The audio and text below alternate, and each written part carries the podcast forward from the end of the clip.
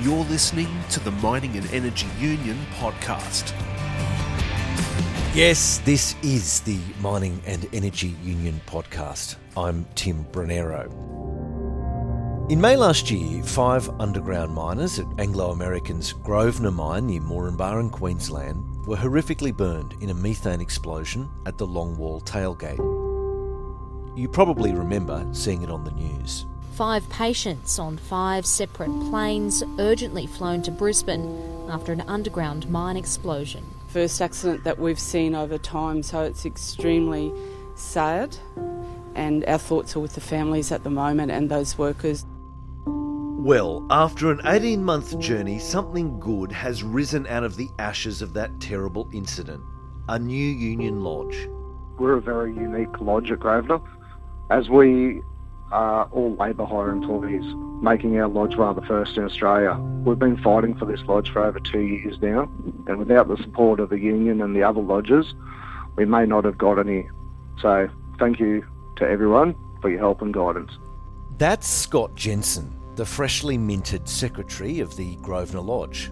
He's not the only one who's happy about the new lodge.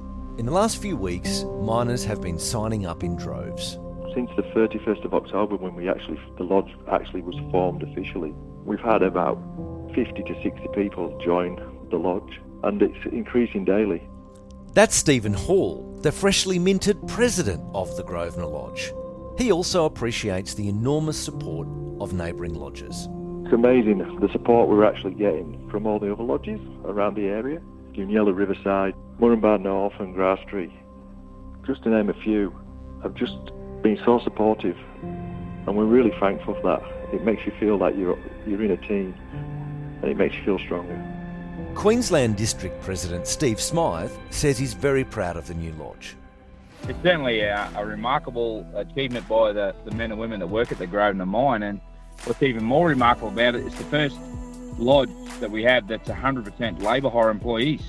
They're not permanent employees of the mine. Um, this is the mine that's set up on the, the business model that Anglo runs with all labour hire employees and subcontractors. So it's a remarkable achievement that these men and women have stood up, prepared to stand their ground, to have a collective voice, and they're all labour hire employees or subcontractors. So it's very remarkable, um, particularly in, in, the in the environment that they're working in, and, and particularly against a, a pretty hostile employer. Grosvenor Lodge Secretary Scott Jensen recently went to Brisbane to meet with the Board of Management. I'd like to say a huge thank you to Stephen Smythe, the board, and all the other lodges for allowing me to attend the board of management meeting. It was um, a fantastic opportunity to see the amount of work that the union does behind the scenes. The Grosvenor Lodge has only been up and going for about two to three weeks. Most of us members are standing up for the first time to lead, including myself. So events like this and the training and information that's shared is really priceless to us. So they're up and running, and they have so much on their agenda as a new lodge from the labour hire status of miners to rostering issues to pay rates. But first and foremost, they want to get to the bottom of what happened last year on the 6th of May. That day is burnt into the consciousness of new Grosvenor Lodge President Stephen Hall. When something like that happens at a coal mine, it really affects all coal mine workers throughout the industry. But when it happens at your own mind, it compounds that tenfold. I mean, you can't imagine the pain the boys on the face went through. Nobody will understand. To have it happen to your friends, to people you know, is really traumatizing. But the boys who went to their rescue, young boys, boys in their 30s, they're only going to remember seeing their friends on fire having to put them out physically with, by the, with their own hands. I mean, the mental scars that those boys have got, you can't imagine how they're ever going to get back into the industry. I mean, it's not only that, the ripple effects it has with family, friends, your wife, your children, your parents, your brothers and sisters, and people just asking, don't go back, just don't go back. Scott says members want an explanation of what happened to their friends. Oh, a lot of us feel the same way. The longwall where the explosions occurred had to be sealed up due to the fire resulting from the heating event. So we'll never truly know the root cause. Anglo have come up with about five root causes and are putting controls in place to manage them. But uh, as a lodge, we want to keep them honest and raise any concerns that the members have. The Grosvenor mine itself is a very hard mine to work. It's gassy and dusty with lots of faults.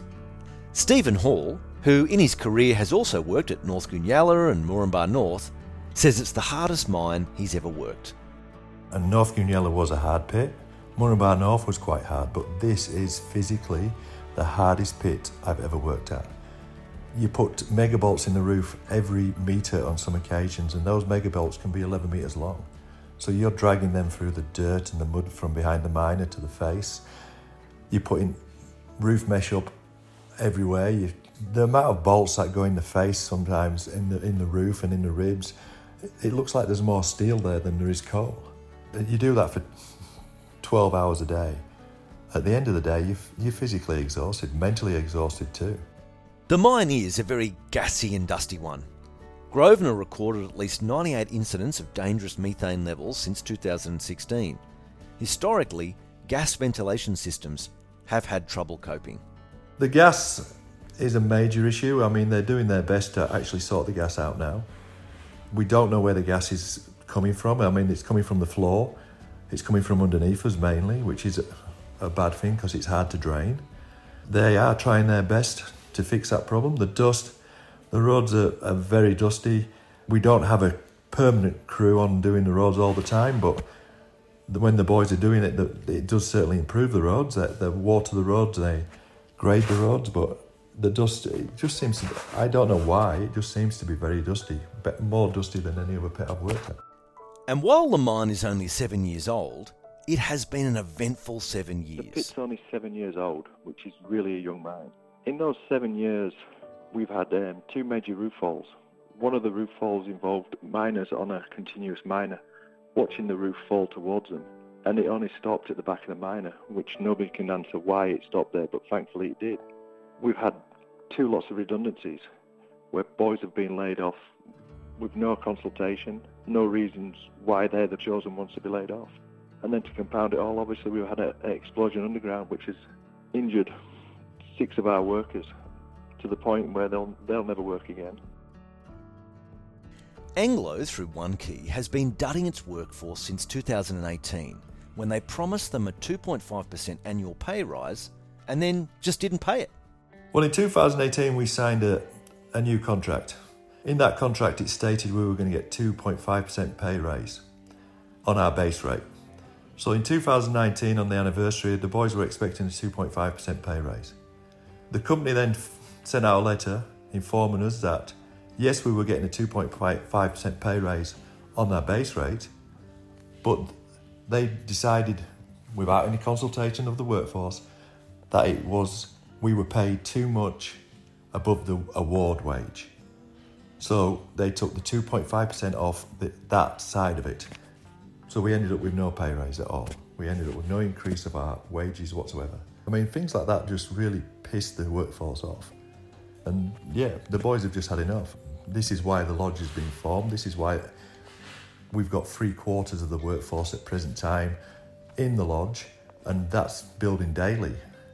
So I should imagine in the next few weeks we'll nearly have 100% people in the lodge, which will be fantastic. And when there are problems with pay, Calling the pay office is just a recipe for a headache. There's not a week goes by where one of the boys has not got a pay issue. The pay office has changed so many times in the last few years. You actually talk to a different person every time when you can get an answer. It takes weeks for them to get resolved. And when miners do get through to the pay office, it's almost no use as they have no idea what they're meant to be getting paid. The grey area has been going on for years.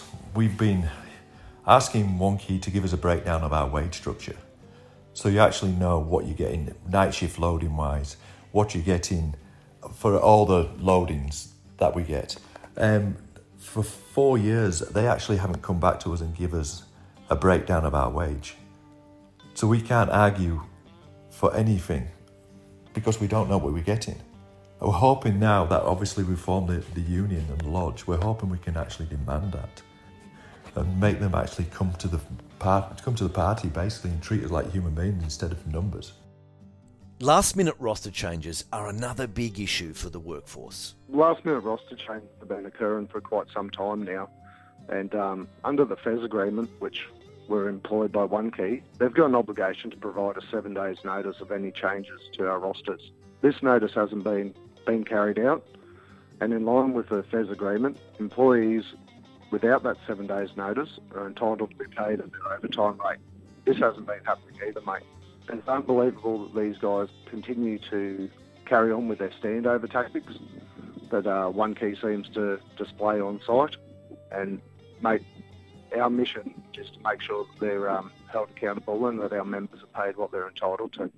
At the end of the day, miners just want a regular permanent job like other miners who work for Anglo American. A recent McKell Institute report showed mining companies using labour hire models were ripping $1 billion a year from mining communities. I'm a strong believer in the same job, same pay.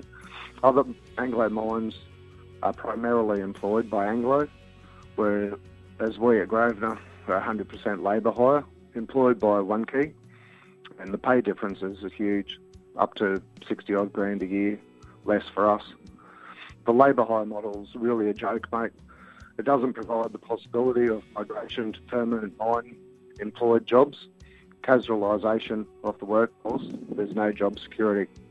You know, this leads to a lack of people that are prepared to stand up and ask questions for fear of reprisal and retaliation. We've even had blokes at Grosvenor that have been put on performance reviews for asking questions and speaking up. As a lodge, we're going to be fighting for permanent shirts for as long as it takes for the operator of the mine to realise the wrongs that they are doing by us, mate. Steve Smythe agrees with Scott Jensen labour hire is the root of the problem at the mine. It means if people raise safety issues, they can just be punted completely legally. In fact, a recent inquiry found miners at Grosvenor could even lose money under so called safety penalties if they reported unsafe work practices. We'd been working for a long time at the Grosvenor mine. It was a tough gig getting in there to do right of entries to organise the guys. Um, always had pushback from the employer. The employer was always throwing extra money at them, offering, excuse me, offering them, um, uh, I guess, incentives. But but we had a core group of guys who stood strong and, and stood firm. And since the explosion, um, obviously the unfortunate explosion resulted in five men being badly burnt and, and a number of others receiving um, ongoing um, uh, stress from from the event. Um, membership has gone through the roof, but safety in general is still a challenge at the Grosvenor mine. Um, but what we've got is a group of guys now who are determined to stand up and be a voice uh, as a collective, and they, they, are making massive strides at that mine.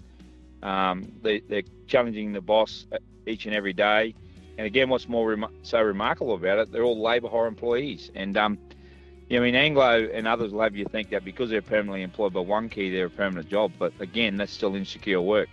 They'll never have secure work until the day Anglo signs each and every one of these workers up to be an Anglo employee, but they're fighting all the way. They've got a campaign to continue to clearly increase the membership and the density at the mine, to have a strong voice, to challenge the boss, and hold them to account. So, um, my hat goes off to the, the guys that have taken on the roles um, and the membership in general. It's a remarkable achievement by all. With Steve Smythe, the rest of the state office, and neighbouring lodges on their side, Grosvenor Lodge President Stephen Hall is optimistic things can now move forward quickly. The boys have realised, thankfully, that we need to stick together. We have a voice and we can hold them accountable. Stephen Hall, the president of the weeks old Grosvenor Lodge, finishing this month's episode of the Mining and Energy Union podcast. My name's Tim Brunero. Talk to you next time.